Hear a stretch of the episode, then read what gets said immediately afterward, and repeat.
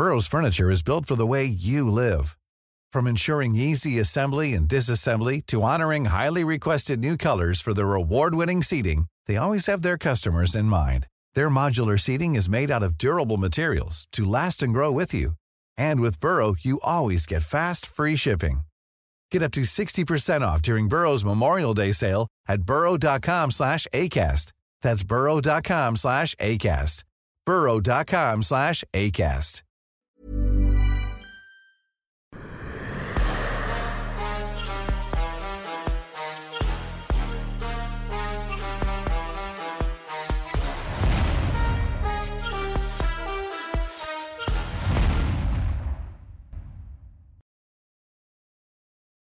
Bonjour à toutes et à tous, bienvenue dans King and Not Deep. Bonjour le King, comment ça va? Salut mon Guillaume, je vais bien et toi-même? Bah ça va, au top. ARES6, je m'en remets à peine, on va directement entrer dans le vif du sujet, parce qu'il y a un combat qui m'a marqué, je m'en suis levé de mon siège, c'est Jacky Jean, c'est complètement fou. Parce qu'encore, réussir un comeback, je suis d'accord, mais réussir 2 comebacks à la suite... Complètement fou. Terrible. Il y a un commentaire que j'ai partagé, un commentaire de Twitter que j'ai partagé où le mec disait Jacky Jean, il a une stratégie pour gagner les bonus de $10,000, de €10,000. C'est qu'il se laisse taper, il donne l'impression qu'il est dominé et ensuite il revient des morts et il choque tout le monde et il gagne les sous. Mais ça ne peut pas continuer comme ça, il faut qu'il arrête. Oui, c'est ça. Ça ne peut pas continuer comme ça, il faut qu'il arrête. Mais en tout cas, très gros combat, beaucoup d'émotions. Il n'y a pas, enfin, en tout cas, je ne sais pas s'il y avait des personnes qui sont restées, sans être émues sur ce combat-là. Moi, j'étais complètement bouleversé. J'étais speechless, sans parole, j'avais pas de mots, j'étais juste choqué, bluffé, parce que les probabilités pour que Jacky Jean revienne de ce combat-là étaient tellement maigres que c'est fin.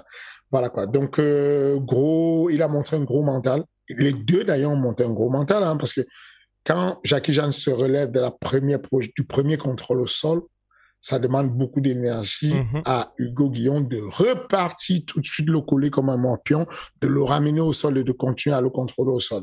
C'était un très beau combat. C'était vraiment un très beau combat. Et de toi à moi, quand il y a un athlète comme ça, ok, ça peut pas continuer, je te l'accorde complètement, mais et c'est ce qu'il a dit en conférence de presse et puis dans la post-fight interview, mentalement, je pense que pour lui, aujourd'hui, il se dit « Personne ne peut me battre ». Tu vois, quand tu survis à ça à chaque fois, ça doit être...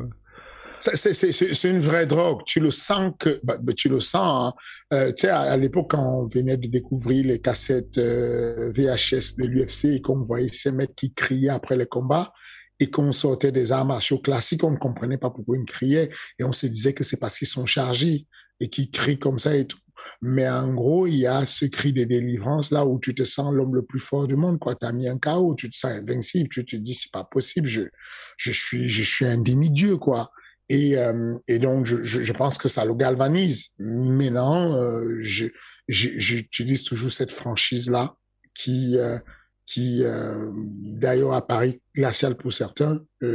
J'ai cru entendre que certains trouvaient que c'était glacial de dire qu'ils n'avaient pas droit à la ceinture pour le moment, en tout cas qui n'avait pas le niveau de faire une ceinture à 93 kilos, bah encore moins à 84 kilos. La réalité, c'est que c'est très technique. Une ceinture, il faut quand même un minimum de technicité. Alors, il fait exactement ce qu'il doit faire pour gagner les combats. Ça veut dire que le protocole qu'il a mis en place, aussitôt tombé, de reculer, de poser son dos sur la cage, de protéger son dos, de faire toujours face à l'adversaire. C'est un protocole que j'enseigne à la salle et qui est mis en place, qui est automatique. Aussitôt que je tombe, tout de suite, je m'organise à ce que l'adversaire qui est sur moi ne puisse pas établir une position très forte sur moi.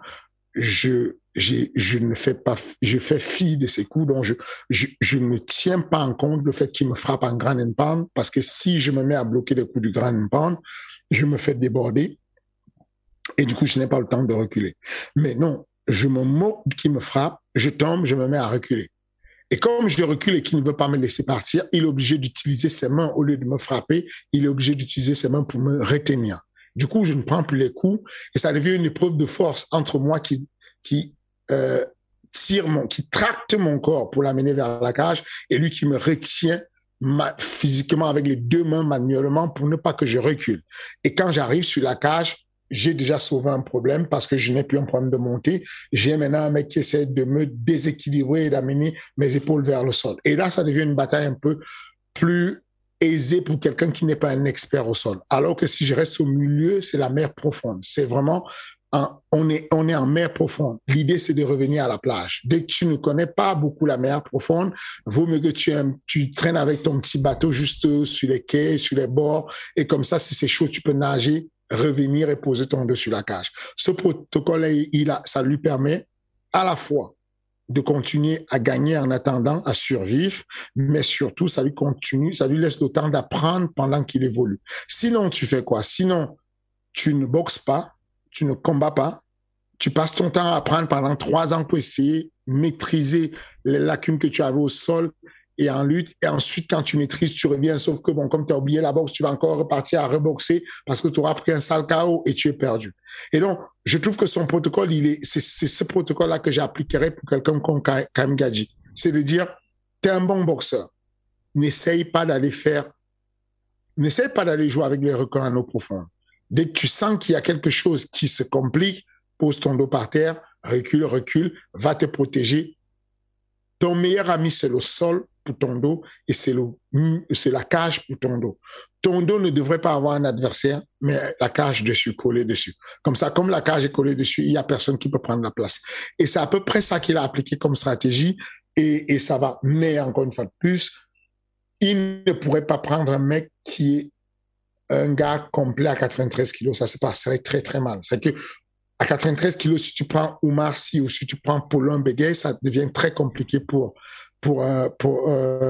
Jacky Jean. Même en descendant à 84 kilos, aujourd'hui, les 84 kilos qu'on a, son espérance de vie ne dépasserait pas 2 minutes avec un mec comme Ahmed Salamouf. Ça serait très compliqué. Donc, c'est en toute objectivité que je pense que il doit profiter du fait qu'il ait maîtrisé déjà comment survivre et qu'il ait cet instinct de battant et profiter de ce moment pour apprendre, pour continuer à apprendre et commencer à penser au renversement, commencer à penser aux soumissions anti-amener au sol. Au bout d'un moment, au lieu d'avoir cette attitude de défendre que la lutte de manière passive, il faut qu'il commence à défendre la lutte de manière active avec des contre-attaques comme des coups de coude sur les oreilles des deux côtés, comme des guillotines par exemple, tout ce qui va être dissuasif pour ses adversaires de continuer à vouloir l'amener au sol.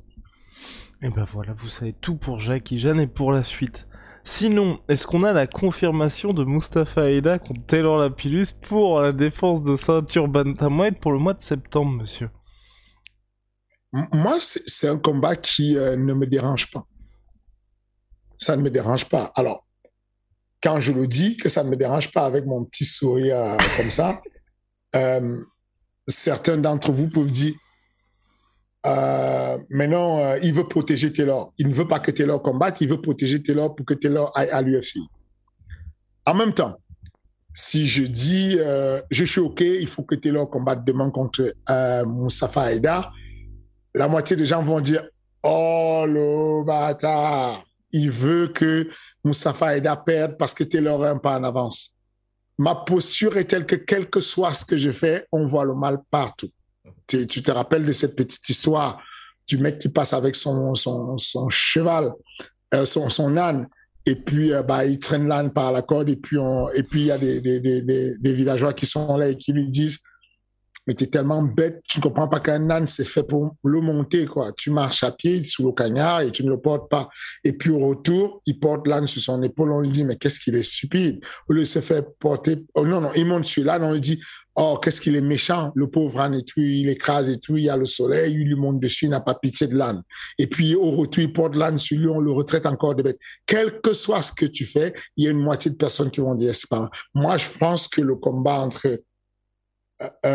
je pense sincèrement que le combat entre Taylor Lapilus et Mustapha Aïda est déséquilibré, dans le sens où Mustapha Aïda est classé 270 sur le Fight Matrix, peut-être 250 aujourd'hui s'il y a une mise à jour parce qu'il a gagné son dernier combat. Peut-être il est à 260 par là, alors que Taylor est numéro 40 mondial. Et depuis longtemps déjà, il était 40 mondial. Je pense que Taylor a beaucoup plus d'espérance. Je pense que même si Mustapha a montré un physique et une endurance, un cardio de malade en opposition avec son corps qui a une couche adipeuse correcte, il y a quand même un gros delta. Maintenant, encore une fois de plus, moi je suis pour les gens qui tentent leur chance. De la même manière que je dis à Nassourdine Imavov, au lieu d'aller affronter des mecs de ton niveau qui sont classés comme toi, comme Ace, qui finalement vient te poser des problèmes alors qu'il a ton niveau, va tomber plus haut, va chercher des personnes plus expérimentées, viens on va chercher un top 20, viens on va chercher un top 5, parce qu'au moins, si tu perds contre les grands. Voilà ma philosophie. Donc, ce n'est pas comme si je piégeais le petit Mustapha. Et là, je pense que c'est une vraie possibilité de lui donner sa chance et de dire qu'il faut rebâtir les cartes. On ne sait jamais. On ne sait jamais qu'il s'y prenne. Et avec sa vivacité, sa vitesse et tout ce qu'il a comme matière, qu'il vienne surclasser et que ça change le game. Et en une soirée, il va gagner 200 places. 200 places à gagner. Mais encore une fois de plus, c'est risqué. C'est risqué. C'est risqué comme toutes les stratégies, mais vous me connaissez déjà dessus. Ma stratégie, elle est simple. On tombe en avant. Quand j'ai un jeune qui fait un call-out et qui demande Taylor Lapilus, moi, je suis complètement content pour Mustapha Aïda et Léopold Gouaï, parce que c'est un combat exceptionnel. Enfin, nous avons beaucoup discuté pour savoir quel était le combat de la soirée, entre le combat de Jacky Jean, Hugo Guillon, ouais. Hugo Guillon versus combat Léopold Mustapha Aïda. Et techniquement parlant, le meilleur combat, oui, c'était le combat de Mustapha et Léopold. Maintenant, ce qu'on demande quand on demande aux gens, c'est quoi le combat de la soirée? Ce n'est pas le combat technique, c'est le combat de l'émoi, de l'émotion. Le combat qui fait que tout le monde est comme ça en mode... C'est ça qui donne envie et qui fait que les gens soient dessus.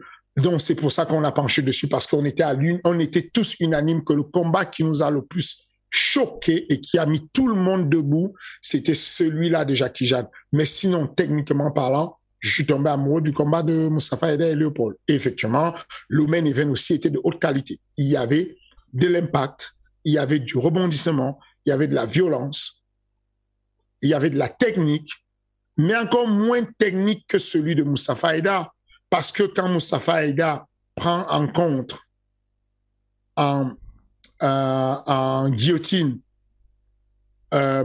Léopold et qui est mise en danger de quasiment 45 secondes, 1 minute, et que la tête du petit devient violet mais il ne lâche pas l'affaire, c'est impressionnant. C'est vraiment... C'est tendu, tu vois. Et je trouve qu'il y a un très bon niveau. Encore une fois de plus... je pense juste que certains pensent que peut-être j'hésite à faire le combat parce que je veux préserver le champion d'ARES sur les bantamweight qui est comment il s'appelle, Taylor Lapilus, mais non, je ne veux pas le préserver. Je n'ai pas l'intention de... Ça se joue comme ça, même avec des gars de sa salle. Aujourd'hui, il y a un jeune à la salle qui s'appelle Abdul. Yusunov, c'est le petit frère de Topal Yusunov. C'est un problème à 61 kilos. C'est le sparring principal de Taylor Lapilus et de Samir Faidin. C'est un sérieux problème. Je ne suis pas sûr que Léopold ou Mustapha puisse le battre. C'est un vrai client. Mais je suis chaud à les lancer. Je suis chaud à le lancer et le laisser affronter Taylor s'il y a personne, tu vois, parce que la catégorie de 61, elle est un peu vide, et donc ça m'arrangerait qu'il y ait... je n'essaye pas de protéger Taylor, je veux donner la chance à certains jeunes de pouvoir gagner, et si Taylor par aventure signé à l'UFC, je n'y peux rien. Je n'ai pas l'intention de le retenir. Non, c'est un gros événement à l'UFC, donc voilà. Mais en tout cas, si jamais il n'y a pas l'UFC, c'est sûr que Mustapha Aïda affrontera qui il a envie d'affronter.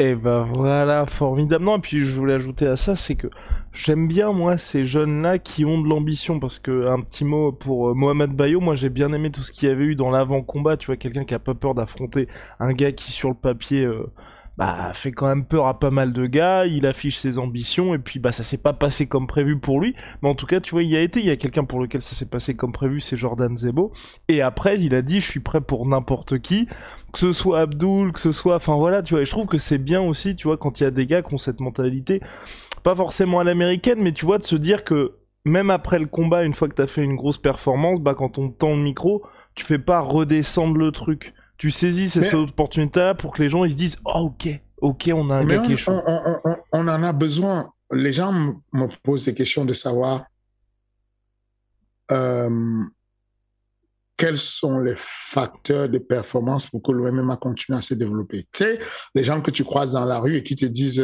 « Salut Guillaume et tout, merci pour tout ce que tu fais pour le MMA, franchement, ça avance et tout. Salut Fernand Lopez, tu sais, merci pour ce que tu fais pour le MMA. » Faire quelque chose pour le MMA, c'est ce que ces jeunes font.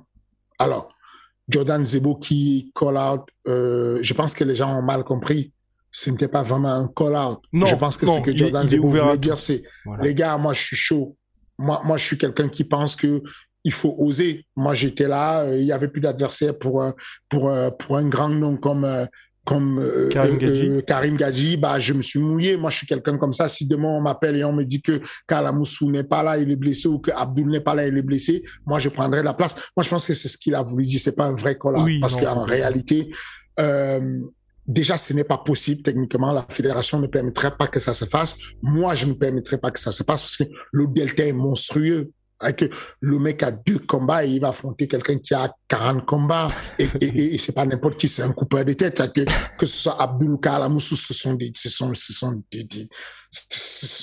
des monstres, quoi. C'est des mecs qui viennent te vendre la mort. Quand ils arrivent devant toi, c'est des messagers de la mort. C'est pas, ça ne vient pas rigoler, tu vois ce que je veux dire.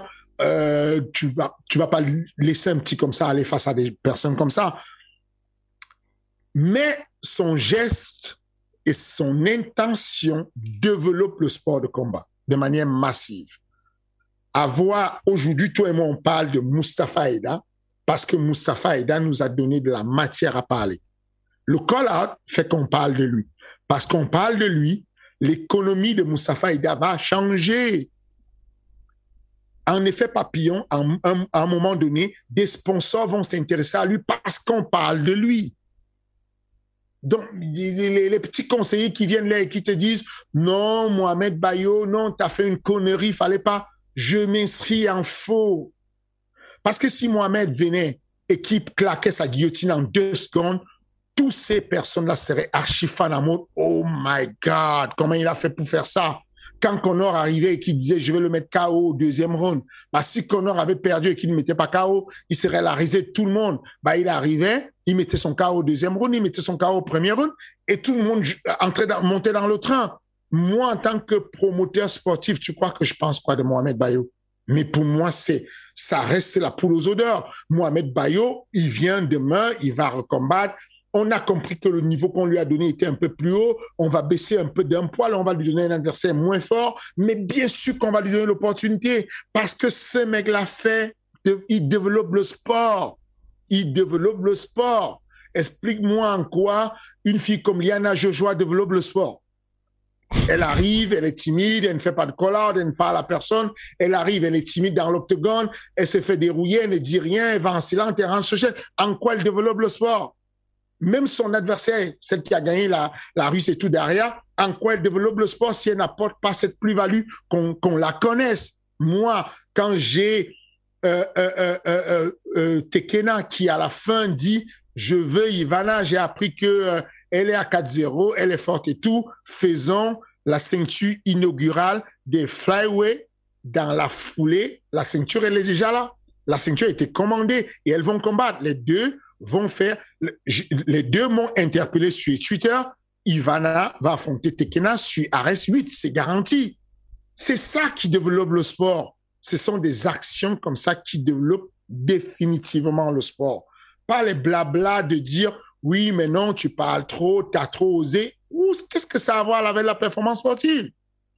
Qu'est-ce que ça a à voir? Si l'œil et le karma étaient le truc qui marchait, bah, Conor McGregor ne sera jamais devenu champion du monde ou double champion du monde.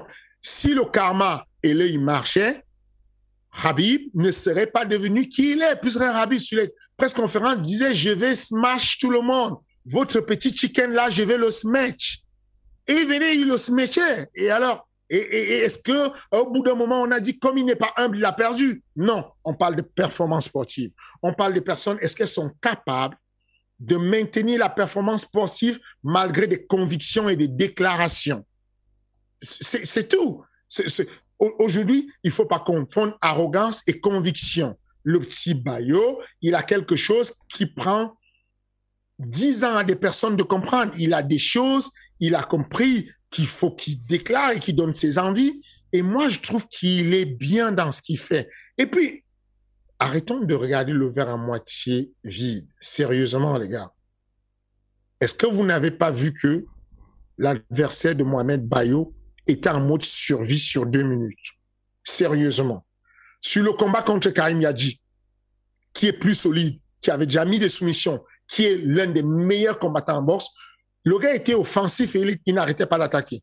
Sur Mohamed Bayo, il était en train de fuir toutes les soumissions. Il reculait, il fuyait, il reculait. C'est ce qu'on veut. Vous demandez quoi? Le peuple veut quoi? Effectivement, il y a des gens qui n'ont jamais rien fait de leur vie, qui se cachent derrière des écrans et qui disent « oui, bah bien fait pour toi, t'as perdu, t'as trop... » Mais non, mais non, mais non. Lui, il a fait, il a mis en danger un mec comme... Bah, il a mis en danger, sérieusement en danger. Donc, effectivement, ça n'a pas marché. Effectivement, sa team et lui vont revoir comment travailler, décider comment faire de la prise de masse s'ils veulent rester à 77 kilos, décider s'ils veulent descendre, s'il est capable physiologiquement, ça c'est une question aussi, de descendre à 70 kilos. Ensuite, voir un peu des adversaires moins forts. Je pense à quelque chose, le retour de Murtel. Ça pourrait être Murtel contre Bayo, par exemple. Ok. Ça, c'est un combat qui pourrait faire sens. Parce que du coup, il y a la dangerosité de la boxe de Murtel, mais derrière, il y a aussi la dangerosité du sol de Bayo. Et là, on équilibre quelque chose. Mais tout ce que j'essaie de dire, c'est que ce petit-là a quelque chose, on ne doit pas le décourager, on ne doit pas lui dire qu'il a fait faux. Parce que quand vous aurez un mec qui est plat, qui vient et qui a une platitude extrême, qui ne dit rien, qui est timide, qui passe, on n'a plus de saveur, on n'a rien. Ce sport, c'est de l'entertainment. C'est exactement ça, monsieur. Je suis entièrement d'accord. On va finir cette parenthèse RS6 avec le People's Main Event, le main event du peuple, qui opposait Baysangour Chamsoudinov à Mickaël Marie Sardi. Qu'as-tu pensé de la performance de Baysangour qui a fait beaucoup de bruit sur les réseaux sociaux? Est-ce que tu te dis là, ça y est, bon, on a quelqu'un qui est très sérieux pour la suite? On a quelqu'un qui est très sérieux pour la suite. Depuis le premier jour, je suis en rêve. Je vais le dire sincèrement, depuis le premier jour, j'ai ce truc-là, j'ai une lecture, je sais, le petit, il est passé à la salle... comme ça, il est passé s'entraîner. Quand il m'a demandé, quand son grand frère Ousmane m'a demandé, on voudrait venir dans la team, on voudrait faire Management Factory, on voudrait s'entraîner avec vous, MMA Factory. Après avoir vu une de ces séances, j'ai fait attends, j'ai réfléchi. Oui, d'accord. parce que c'est évident qu'il est bon, le petit. Et puis voilà quoi. Je l'ai dit. Vous commencez à me connaître aujourd'hui, j'ai quand même un petit regard qui est assez propre sur le MMA. Je peux voir et je peux dire quand même quand quelqu'un a un petit truc et je le sais qu'il a un très gros truc. Il est bon. Je l'ai vu s'entraîner, je l'ai entraîné baggy, je l'ai vu péter des jabs sur les pattes d'ours, je le sens, je vois la vitesse, je vois l'énergie, je vois ce qu'il a comme mental. Je l'ai vu tourner de manière très agressive avec des grands noms comme Cyril Gane, comme Nassourdine Imavov. Je l'ai vu aller tenter des trucs, même si ça ne passait pas, mais tenter des choses, oser des choses et tout. Il a de l'avenir. Maintenant, il y a toujours ce truc de curseur à déplacer. Le curseur sur la règle, sur le réglage qu'on lui a fait était un curseur de « OK, tu es un aventurier, tu vas trop à la folie, tu vas avec ton cœur, tu donnes beaucoup. Recule un peu, fais attention, sois prudent, touche-le, fais un step en arrière, utilise ta boxe, t'es un gars bon et tout. » Bah, il s'est mis dessus. Et il a suivi ça à la lettre. Sauf qu'effectivement, moi, à partir du troisième round, si j'étais dans son coin, j'aurais commandé qu'il aille chercher la finition. Parce que il y avait de la place. Parce que il avait déjà toutes les informations de la vitesse de Marie Sardi, il avait les informations sur les capacités physiques de Marie Sardi, il avait tout capté, les informations. Il restait le moment d'accélérer sur ensuite après le jab et tout, au lieu de faire un jab qui était un jab super explosif et rapide, donc qui n'a pas de suite, parce que tu le claques pour qu'il revienne. J'aurais voulu qu'à partir de ce moment, qu'ils mettent un jab qui est suivi. Le jab qui n'est pas très profond, qui n'est pas très rapide, mais qui est suivi du bras arrière et ensuite éventuellement aller chercher le corps. J'aurais bien aimé qu'il pète un jab suivi d'un low kick, par exemple. J'aurais bien aimé qu'il y ait une suite et qu'il y ait une pression pour le faire craquer et le faire mettre un genou à terre. Parce que c'est une construction de carrière. Et je parle là avec l'œil avec toutes les casquettes en disant, en tant que manager, en tant qu'entraîneur, je vois à peu près ce qu'un promoteur a besoin. Quand le match est équilibré, comme Mustapha Aïda, Léopold Gouaï, bon, tu ne peux pas demander plus que ça, puisque c'est équilibré, c'est dur. Ils ont essayé de se terminer l'un et l'autre, mais c'est difficile. Quand le match est à sens unique, et outrageusement dominé comme il a fait, ça devient un devoir pour celui qui domine outrageusement de viser la finalisation. Et encore une fois de plus, ce n'est pas uniquement la faute de Bagui, c'est la faute de nous, les entraîneurs de Bagui, dans le sens où le curseur, on doit le ramener va chercher à finaliser finalement. Quand tu as compris que tu domines, quand tu as compris que tu as pris toutes les informations, les datas qu'il te fallait pour analyser le combat, quand tu sens que tu l'as, il faut que tu comprennes que ta vidéo doit être virale le lendemain. Si tu as l'occasion de finaliser pour que tu puisses avoir cette viralité le lendemain, tu le fais. Parce que dans la foulée, un manager, même quand tu es encore à ton stade de tout débutant, la première vidéo du premier combat de Cyril Gane au TKO était déjà dans les mains des matchmakers de l'UFC dès la première vidéo. Enfin, pour être beaucoup plus clair, j'avais déjà envoyé le lien, l'information à Mig Ménard. Ce soir, il y a un de mes poulains qui va combattre sur le TKO. Regarde l'événement. Pour être sûr qu'il avait bien vu le combat, j'ai copié la vidéo que je lui ai envoyée pour lui dire « Voilà ce que le petit dont je te parlais a fait. » Le gars, il a 0-0.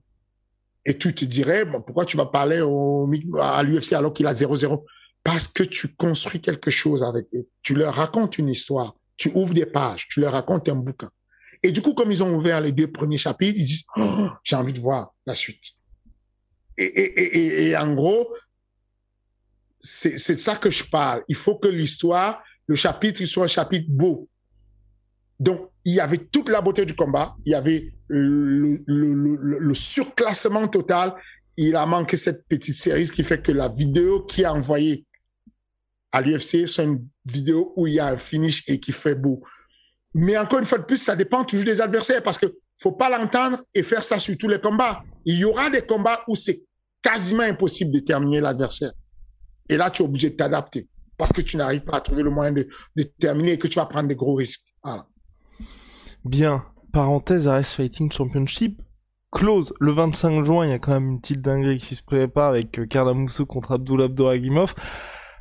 En fait, pas vraiment close, pardon. Parce que je vois pas mal de gens sur les réseaux sociaux et tout qui disent c'est plié, Abdul va déglinguer Karl.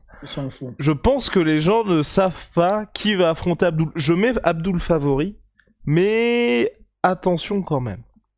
Ils s'en font. Ce n'est pas rendre service à Abdul que de lui raconter que ça va être du gâteau. Karl Amoussou, en termes de... Quand il arrive avec son A-game, c'est un problème. Le jour où il est en forme physiquement et qu'il arrive stable mentalement, il a un problème. Alors... Là, je pense que ça va être le cas, hein, parce que tout est réuni pour que les deux soient vraiment au top de leur forme.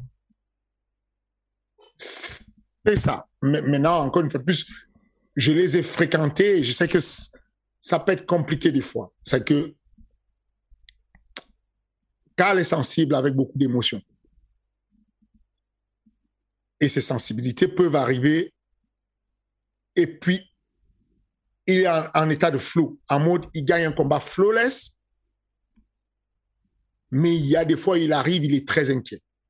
C'est dur sur lui, c'est compliqué, les infos, émotionnellement, il n'est pas... Et puis, tu vois des trucs, par exemple, son combat qu'il a fait au Venator. C'était ça, le Venator? Ouais, c'est le Venator. Non, c'était pas le Venator, ça. Le Venator, c'est en Italie. Mais non, c'était pas le Venator, c'était un truc avec Thor, mais c'était en Belgique. C'était une organisation française, mais on s'est déplacé en Belgique pour faire un événement. J'oublie le nom de l'événement, je ne sais plus. Quelque chose avec Thor à la fin. Mais cet événement-là, il a affronté, il avait un combat annulé. On lui a mis un jeune gars qui avait 4 combats avec un palmarès pété de ouf. Et c'est un combat où j'ai eu la peur de ma vie. J'ai eu des grosses frayeurs parce que l'approche du combat était compliquée pour Karl. Il y a des phases comme ça où ça peut être compliqué pour lui parce qu'il y a beaucoup d'émotions. Mais Karl qui arrive avec son A-game, c'est chaud à mort. C'était ? Le fighter. C'est ça. Et donc, tout ça pour dire que les deux, ça va être difficile là. C'est un combat chaud. Mais chaud, genre, là j'en parle, je suis mais chaud, c'est énervé. Dans le sens où c'est chaud. Tu sens qu'il y a la carrière de quelqu'un qui va prendre un plomb dans l'aile, c'est chaud. C'est exactement ça. Tu vois, c'est chaud. Les deux sont dangereux, c'est chaud. Et oui, c'est très excitant, mais comme je vous ai dit, c'est un arbre qui cache la forêt en réalité. Parce que derrière ça, il y a une immense forêt. Il y a la ceinture en middleweight de Ahmed Salamouf contre... Alors, José Galindo. Voilà. Galindo José. Il y a ensuite le combat entre William Gomis et un combattant qui a été classé numéro 1 du pound for pound de l'UFC. Un moment dans sa vie. All right. Tu sais c'est qui ? Non, vas-y. Renan Barão. D'accord, ah oui. Ils sont fraîchement de l'UFC, direction Paris. Ouais, bah après, c'est pas un cadeau pour Monsieur Gomis fraîchement arrivé au MMA Factory. Il n'y a jamais de cadeau avec les gars du MMA Factory. Enfin, je t'ai déjà expliqué cette histoire en te disant que malheureusement, quand tu te retrouves dans la position à laquelle je suis, pour qu'il n'y ait aucun doute sur les conflits d'intérêts, tu deviens plus royaliste que le roi et donc tu envoies la sauce. Donc, William Gomis va affronter Renan Barão. C'est pas qu'il a été... Il a été champion de l'UFC, mais il n'a pas juste été champion de l'UFC. Il a été classé numéro 1 du classement pound for pound. C'est vous dire le niveau du mec. Il arrive, il passe de 61 kilos, il va combattre 66 kilos contre William Gomis. Ce n'est pas tout. Il y a Slim Chabeski. Vous avez entendu parler du bordel. Ah, ça fait un moment qu'on en parle de ce monsieur. Sparring de Francine Gane, sparring de Cyril Gane, celui qui jette tout le monde dans tous les sens. Il revient, il va affronter Luis Enrique, le premier adversaire de Francine Gane à l'UFC, le Brésilien qui est à l'équipe olympique de lutte du Brésil. Ils vont s'affronter sur la même carte. When you're ready to pop the question, the last thing you want to do is second-guess the ring. At BlueNile.com, you can design a one-of-a-kind ring with the ease and convenience of shopping online. Choose your diamond and setting. When you find the one, you'll get it delivered right to your door. Go to BlueNile.com and use promo code LISTEN to get $50 off your purchase of $500 or more. That's code LISTEN at BlueNile.com for $50 off your purchase. BlueNile.com, code LISTEN. Sur la même carte, il y a un prospect russe, poids lourd, Kirill, qui est simplement le russe le plus gros possède en ce moment, en voie d'entrer à l'UFC. Il est à 13-0, invaincu, un monstre. Sur la même carte, on a Damien Lapilus contre Ilyes Jerome. Ok. On a Amin Ayoub contre l'ancien adversaire de Damien. Ok, Krouchevski. Ouais, Krouchevski. Voilà, Krouchevski. Mais est-ce que ça, c'est une demi-finale pour le prochain title shot lightweight? Le but, c'est que les deux qui sont le vainqueur de ce combat fassent la ceinture sur RS8. D'accord. Donc, je le rappelle pour les gens, RS8 qui devrait se passer autour de l'UFC Paris. Probablement. C'est ce que tout le monde dit. Pour le moment, moi, je n'ai pas confirmé. Probablement. Ensuite, c'est pas tout. Hein. Ah oui, d'accord. Il y a chez les filles un gros duel franco-français. On va même dire un duel d'anciens teammates chez les filles. Yoni Razafiaresson versus Rizlen Zouak. Ok. En bantamweight. C'est violent, ça. C'est difficile, ça. Très gros niveau de lutte versus très gros niveau de judo. Avec des filles qui évoluent et qui ont progressé salement sur le pied-point. Ça va être super intéressant. Elles se sont entraînées ensemble. Elles se connaissent. Elles ont eu le même coach. Elles ont eu le même manager. C'est archi intéressant comme fight. Qu'est-ce qu'on a sur cette fight card? Le retour de Temenlan Azizov. On sait déjà que c'est un poison et que c'est super compliqué pour sa lutte. Il aura quelqu'un en face qui va lui apporter une très bonne réplique. Il y a quoi d'autre que j'oublie sur cette fight card? Bah, faut laisser le suspense aux gens un petit peu, là. Faut laisser un peu de suspense parce que t'as dit sur Twitter, tu sens le sold out. Oui, mais même si je sens le soldat, je te parlais tout à l'heure des éléments qui poussent au développement du MMA et de la pratique de masse. Il y a un élément qui n'est pas dépendant de nous, mais qui est dépendant de notre public. Et ça, c'est un petit coup de gueule que je vais pousser. Cet élément-là dépend de notre public. Il y a une mentalité qu'il faut absolument qu'on change. Pour faire une belle promotion, on a besoin des combattants. On a besoin d'un gros staff. On a une centaine de personnes comme staff qui travaillent sur ARES. La plupart de ces personnes sont des salariés. Il y a quelques-uns qui sont des contractuels qui viennent sur un contrat, sur un truc, sur une pause et tout. Et toutes ces personnes-là ont besoin d'argent, ont besoin de salaire, ont besoin de gagner l'argent de ce qu'elles ont fait comme boulot.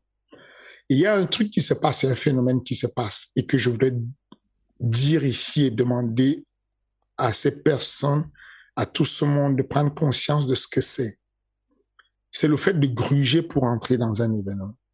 Il y a une grosse perte qu'ARES fait parce qu'il y a un grand nombre de personnes qui grugent et qui passent, qui rentrent parce qu'elles prennent, elles passent avec des coachs comme si elles sont coachs, elles ont des faux bracelets, elles passent des barrières, elles ont des connaissances, elles se débrouillent pour que... C'est une honte. C'est vraiment une... Il y a même certains qui s'en vantent. J'ai vu, on m'a envoyé une story où il y a Mickaël Lebout qui se vantait de gruger, de pouvoir arriver à l'événement avec des bracelets sans avoir payé. Et ça ne peut plus continuer comme ça. Parce que promoteur sportif, c'est un vrai métier. Mickaël Lebout, il a un vrai métier quelque part. Et en gros, si tu es... Mickaël Lebout, il travaillait un peu dans le BTP, à la RATP. Quand tu as ce niveau-là, de ce qu'il a, si jamais le gars vient, il te fait un chantier et que derrière, il te fait le chantier et puis voilà, tu gruges un peu, tu lui prends quelques sacs de ciment gratuitement et tout, c'est du vol, ça ne se fait pas. Bah, c'est la même chose pour nous. La même chose pour chacune des personnes qui travaillent sur ARES et qui essaie de développer les cadreurs, les vidéos, les machins. Tout le monde qui travaille là a besoin de gagner son argent. Il est important que le message soit passé auprès de tout le monde en disant « Vous nous remerciez tous les jours de développer le MMA français. Vous avez la responsabilité de nous aider à développer le MMA français. » C'est parce qu'on va éduquer la population à payer le ticket qu'on va développer. Parce que sinon, l'UFC va venir une fois et puis ils ne vont plus jamais revenir.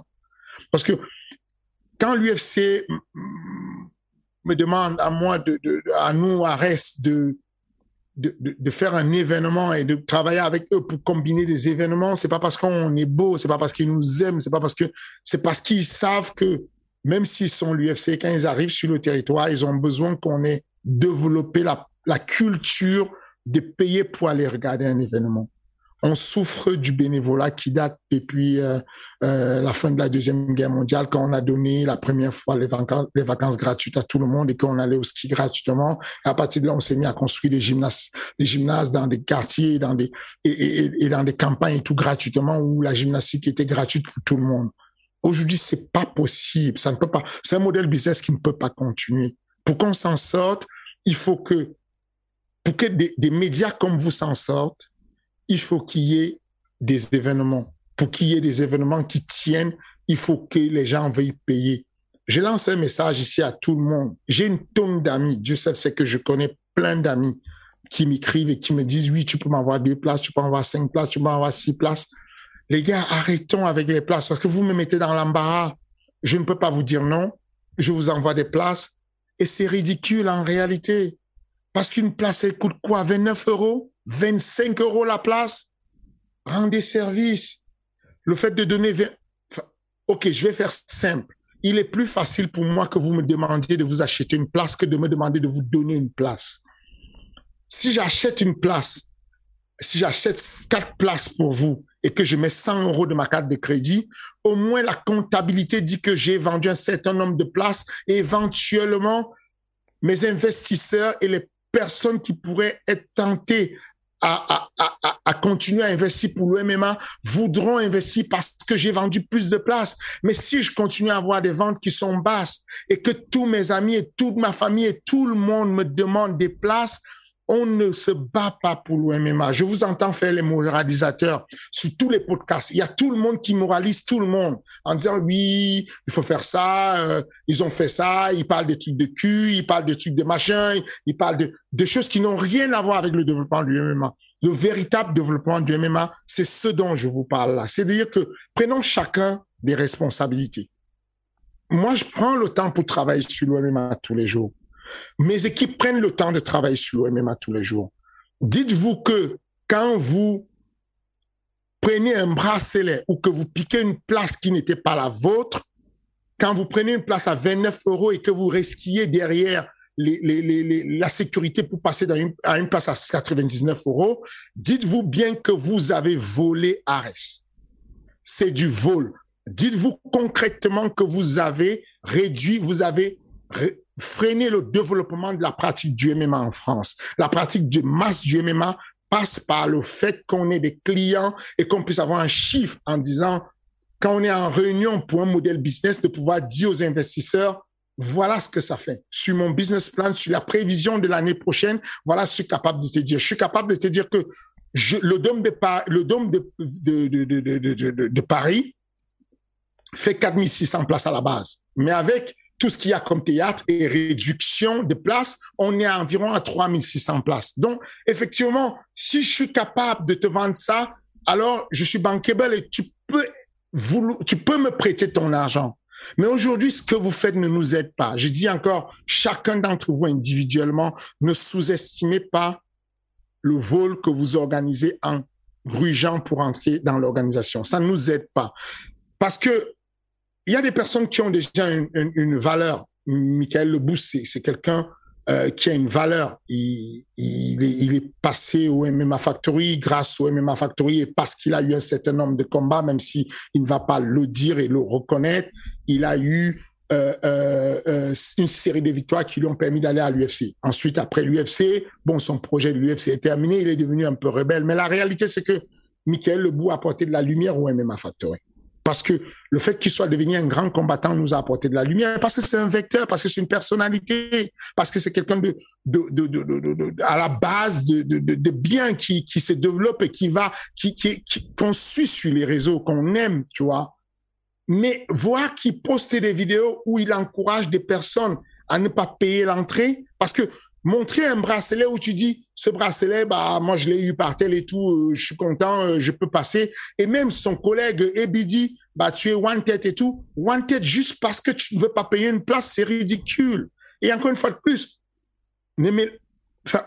si tu as un rôle de moteur, un rôle d'influenceur, oui, moi, il m'est arrivé parce qu'il y a des personnes qui ont de la visibilité, une grosse visibilité, qui peuvent être des influenceurs, de dire, OK, ça va de soi, tu es un champion de la RS, oui, on te donne des places, tu viens, ils ont chacun 5 places, ils peuvent venir, les champions de la RS. Même il y a des personnes, des combattants qui sont connus, qui ont de la visibilité, comme Morgan Charrière, qui a de la lumière, à qui on va dire, OK, on te donne des places parce que tu apportes ton grain de sable à l'écosystème.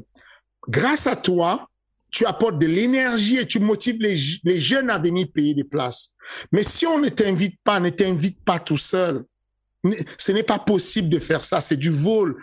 Ce n'est pas parce qu'il n'y a pas le mot vol dessus que vous ne considérez pas ça. Chaque fois que vous ne prenez pas de place chez nous, vous nous dépouillez. Vous dépouillez des personnes qui bossent pour ARES, qui sont des salariés sur ARES et qui ont besoin d'avoir leurs revenus. Donc, il est vraiment important que dorénavant, le monde du... Moi, c'est simple. Quand je vais chez mon ami Benjamin, qui a comment ça s'appelle, qui vend des lunettes, qui est optical.com, bah moi je vais chez lui et je vais prendre des lunettes et il me dit mais non, c'est gratuit, tu prends. Je dis non, c'est important que je paye parce que chaque fois que je ne donne pas, au moins vends-moi ta place, vends-moi tes lunettes, au moins au prix d'achat, parce qu'il est important que je te donne la force. C'est du business, messieurs. Il y a de l'entertainment. Vous considérez que vous avez du boulot et vous pensez que le MMA, c'est un jeu, mais c'est pas un jeu, c'est un métier. Et il est important qu'on comprenne que on doit chacun mettre son $1, son €1, parce que chaque euro fait qu'on ait un capital et qu'on puisse réinvestir pour qu'on vous maintienne des événements. On fait des événements tous les mois. On espère qu'en 2023, on va faire des événements toutes les 2 semaines. Mais si vous ne nous payez pas, comment on fait pour faire les événements toutes les 2 semaines? On va arrêter, on ne pourra pas le faire. Voilà. Eh ben, j'étais pas au courant de ce trafic de bracelets. Attention parce que la sécurité risque d'être renforcée pour les prochains événements. C'est déjà le cas, mais encore une fois, Guillaume, c'est un coup en plus. Notre événement, le niveau d'événement qu'on a, ne devrait pas avoir le niveau de sécurité qu'on a commandé. Quand vous allez à l'UFC aujourd'hui, vous avez une machine qui est une espèce de badgeuse sans fil où tout le monde a son bracelet et quand vous passez, le badge vous dit la classe dans laquelle vous êtes, où vous êtes, devrez être, et le gars de la sécurité n'a même pas besoin de toucher votre badge, il regarde juste son écran et de manière par Wi-Fi, il a les connexions et l'information de vous êtes le coach d'un tel, vous êtes de tel camp d'entraînement, votre place est sur la catégorie or, catégorie argent. On a investi dessus. Mais c'est dommage parce que ça nous coûte beaucoup d'argent, on n'était pas prêt de le faire. Mais tellement on se fait défoncer qu'on est obligé de le faire. On est obligé de passer par là. Et c'est dommage. C'est l'OMMA français qui recule. C'est bien beau d'avoir des belles paroles, de nous dire merci, de nous remercier pour l'effort qu'on fait pour l'OMMA français, mais s'il vous plaît, donnez-nous un coup de main. Sinon, on va arrêter. On ne peut pas tenir comme ça si à chaque fois, il y a la moitié du chiffre d'affaires qui vole en éclats parce qu'il y a des personnes qui se débrouillent pour se faire inviter ou pour ne pas payer l'entrée. Ce n'est pas possible de faire ça. Aujourd'hui, les personnes dont je parle ont un pouvoir d'achat. Quand je vois qu'il y a des petits jeunes qui sont dans la précarité, qui investissent 25 € pour venir à l'événement, et qu'il y a des personnes qui ont les moyens et qui se font un plaisir et un point d'honneur de ne pas payer, parce que soi-disant, comme il est connu, il ne devrait pas payer, c'est une honte. C'est capital, c'est important qu'on comprenne ça, que pour le développement du sport en France, on devrait être fier de montrer. D'ailleurs, je lance un hashtag. J'ai mon ticket, hashtag mon ticket. Vous avez votre ticket, vous achetez votre ticket, vous le montrez sur les réseaux en disant « Moi, j'ai mon ticket, moi, je ne gruge pas, je ne vole pas, j'ai mon ticket pour ARES7 ». Merci beaucoup pour le soutien, les gars. Et sachant que de toute façon, pour ARES7, je pense que là, il y a pas mal de gens qui vont prendre leur ticket. On passe aux questions. Vous le savez, chaque semaine, vous pouvez poser vos questions à Ferrand. Bah, quoique, il y avait une petite parenthèse aussi sur l'UFC. Là, on est dans une période creuse de l'UFC. Toi, je voulais savoir pourquoi, en ce moment, j'ai l'impression qu'on est dans une nouvelle ère au sein de l'organisation où, en dehors des pay-per-view et des événements où il y a du public, bah, c'est un peu la crise. Il y a deux éléments importants. Le premier élément, c'est que l'événementiel, c'est vraiment difficile. Faire une Fat 4, c'est très compliqué. À une autre petite dimension, c'est déjà très compliqué de faire une Fat 4. Vous avez vu en France un peu ce qui se passe avec les Fight Cards. C'est compliqué pour tout le monde. Il y a peu d'événements qui réussissent à mettre une Fight Card qui tient la route. C'est compliqué de mettre successivement toutes les semaines une Fight Card qui tient la route. Nous, on fait des Fight Cards mensuels. Mais imaginez l'UFC. Il y a combien ils ont signé pour combien? Une cinquantaine d'événements? C'est combien d'événements? 44, oui. 44 par an. 44 événements. Imaginez 44 événements sur une année. Au bout d'un moment, pour peu qu'il y ait des blessures, pour peu qu'il y ait des retraits, pour que vous vous retrouvez avec une Fight Card très faible, parce qu'il y a deux grands noms qui ont disparu de la Fight Card. Donc, la question que je me pose souvent, à chaque fois que je fais face à une situation, c'est est-ce que j'aurais fait mieux? Ça, c'est très important. Le milieu du sport de combat de manière générale et le milieu du MMA, de manière générale, ne dit pas qu'est-ce que j'aurais fait à la place. Si j'étais M. Dana White, qu'est-ce que j'aurais fait? On critique sans se poser de questions, on ne se pose même pas de questions. On ne veut pas comprendre ce qu'il y a, on critique. Moi, quand je me pose la question, je sais que c'est difficile puisque je sais comment on galère pour organiser les événements. Et pourtant, on n'a pas le niveau de l'UFC. Du coup, je pense qu'ils essayent de faire de leur mieux, mais ce n'est pas toujours évident parce qu'il y a beaucoup de cartes à remplir et qu'ils ont un contrat à remplir avec ESPN. La deuxième des choses, c'est que effectivement, ils pourraient, je n'ai pas la preuve de ce que je dis que je suis dans, là, je spécule. Effectivement, quand tu as un contrat avec ESPN et que tu as déjà sécurisé tes 1,5 milliards et que de toutes les façons tu les as, tu pourrais ne plus être très regardant sur les Fight Cards.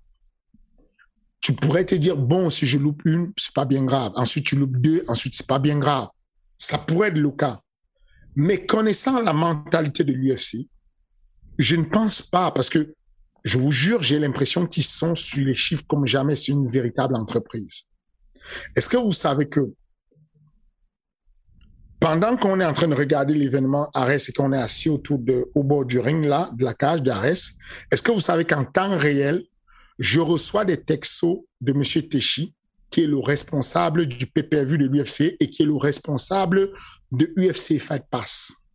En temps réel, il me dit « c'est très bien ce que vous faites » ou il m'envoie un texto en me disant « dis à tes committee managers de ne plus poster des finalisations. » Parce que quand on poste des finishes, les gars se déconnectent de UFC Fight Pass. Nous, on perçoit qu'il y a moins d'abonnés en un temps T pour aller regarder vos réseaux sociaux. On vous paye pour avoir de la performance sur UFC Fight Pass. Restez connectés. Par exemple, M. Zebou, qui nous a pété la cage, il nous a mis en absence où pendant ce laps de temps où il y avait ce temps mort, c'était une hémorragie en termes de connexion. Pour vous dire combien de fois ils sont au taquet, ça veut dire que l'UFC, s'ils sont au taquet sur une petite boîte comme ARES, sur la vision et la visibilité, imaginez un peu le côté performance qu'ils ont, le niveau de côté performance qu'ils ont. J'ai un exemple que j'aurais pu donner, mais je ne vais pas pouvoir le donner, sur l'UFC en septembre là. Juste une idée de quelque chose qui pourrait être une interférence sur la qualité de la diffusion fait que les décisions sont prises différemment. Alors que l'UFC est tellement au taquet sur la performance au-delà des contrats qu'ils ont parce que c'est un produit à vendre, c'est une marque à vendre.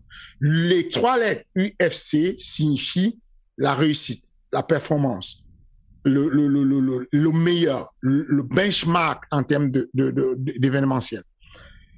Aller se reposer sur ses lauriers juste parce qu'on a encaissé déjà les 1,5 million d'ESPN, je n'y crois pas trop. Parce que je vous dis encore, vu le faible contrat que nous on a avec eux et vu la pression qu'ils nous mettent, je vous dis, au détail près, je reçois en temps réel des personnes, il y a déjà des employés qui sont des personnes lambda de chez UFC Fight Pass qui communiquent avec moi et les équipes de production d'ARES. Mais le patron me texte en temps réel en disant « vous êtes en train de tuer le game, c'est très bien, continuez ». Et dès qu'il y a une attente, parce qu'il y a une longue interview, vous voyez, des fois, il y a des interviews, des fois, il n'y a pas d'interview. Bah, c'est pas un hasard. La télévision nous donne la commande en disant « les gars, évitez les longues interviews ». Une longue interview, ça nous fait quelques déconnexions. Restez connectés. Voilà un peu la réalité du game dessus. Et c'est pas facile, l'événementiel. Il faut prendre beaucoup de recul.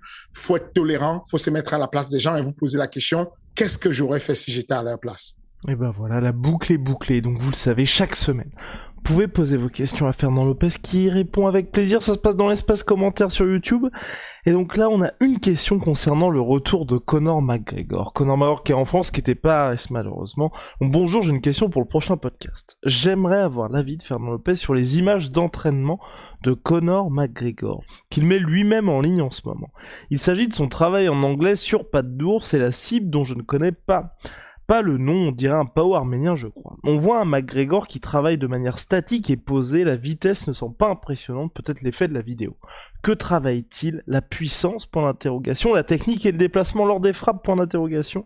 On le voit déclencher beaucoup de bras avant en crochet. En tout cas, on semble loin du Conor sautillant, extrêmement mobile, à l'affût du contre. Change-t-il son style ? Est-ce dû un changement de catégorie, pensez-vous que c'est un choix ou une obligation, car il n'arriverait plus à être aussi mobile, ou juste une réathlétisation temporaire ? Merci et désolé pour la longueur du poste.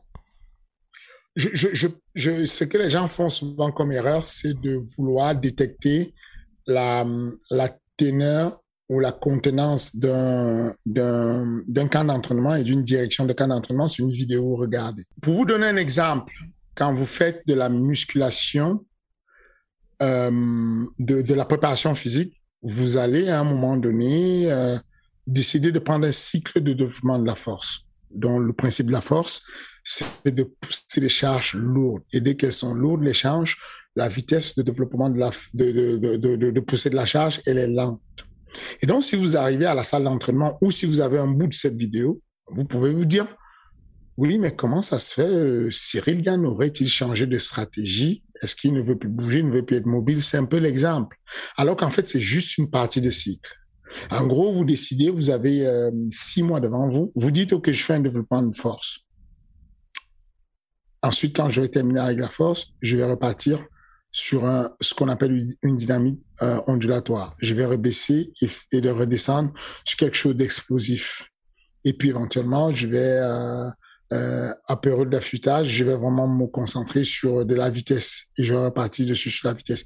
Et en gros, vous ne pouvez pas percevoir sur une seule séance d'entraînement, une vidéo précise, un geste isolé. Le geste, il y a un de mes professeurs qui disait à l'INSEP que le geste technique ne s'enseigne pas, il se libère. Le geste, en fait, on le libère et on le travaille de manière l'ensemble, la globalité du geste, la technique globale.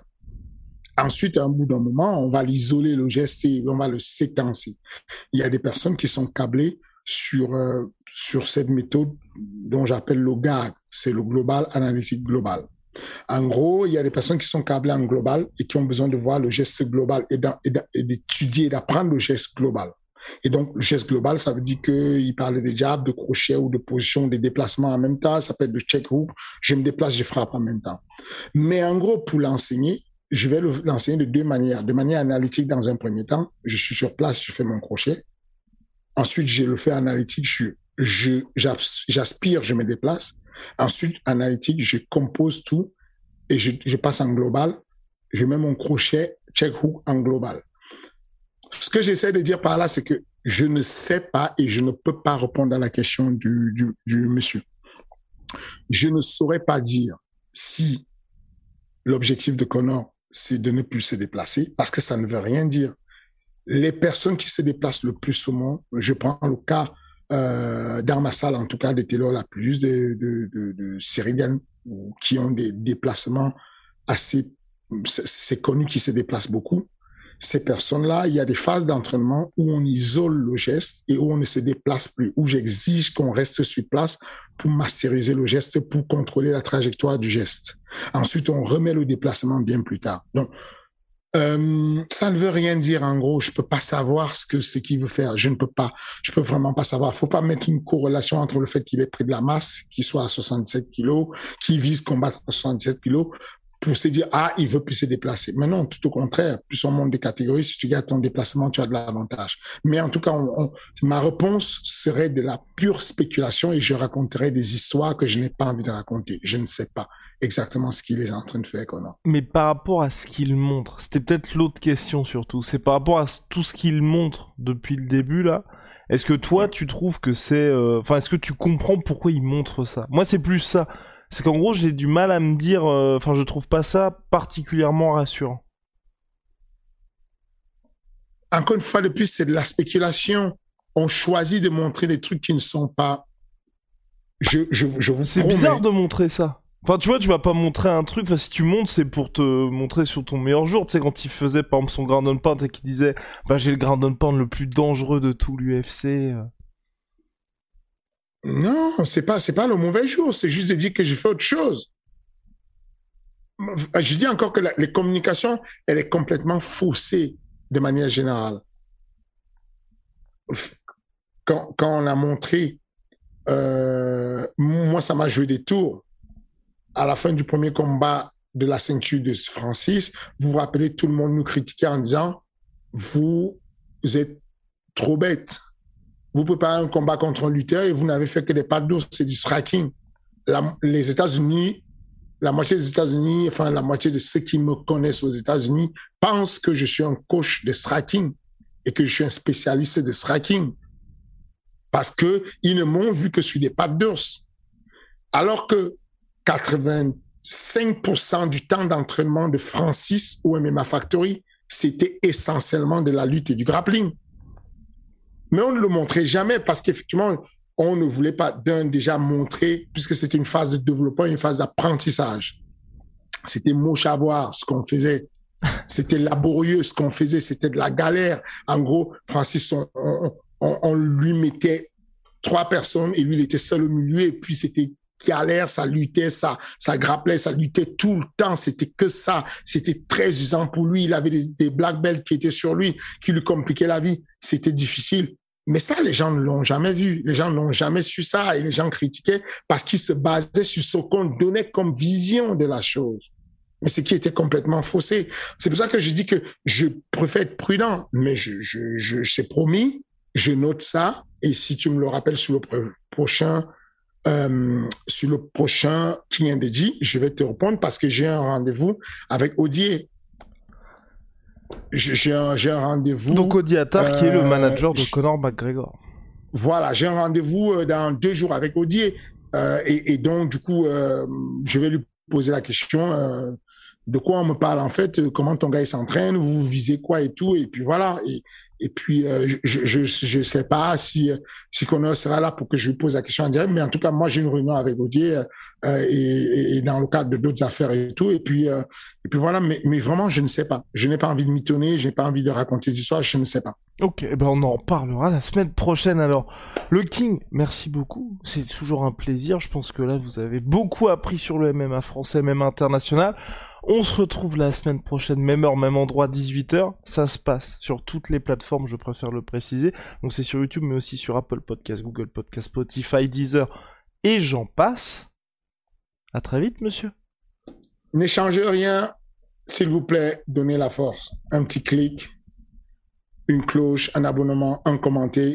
N'échangez rien, développons le MMA français. Oh, wow. À la semaine prochaine.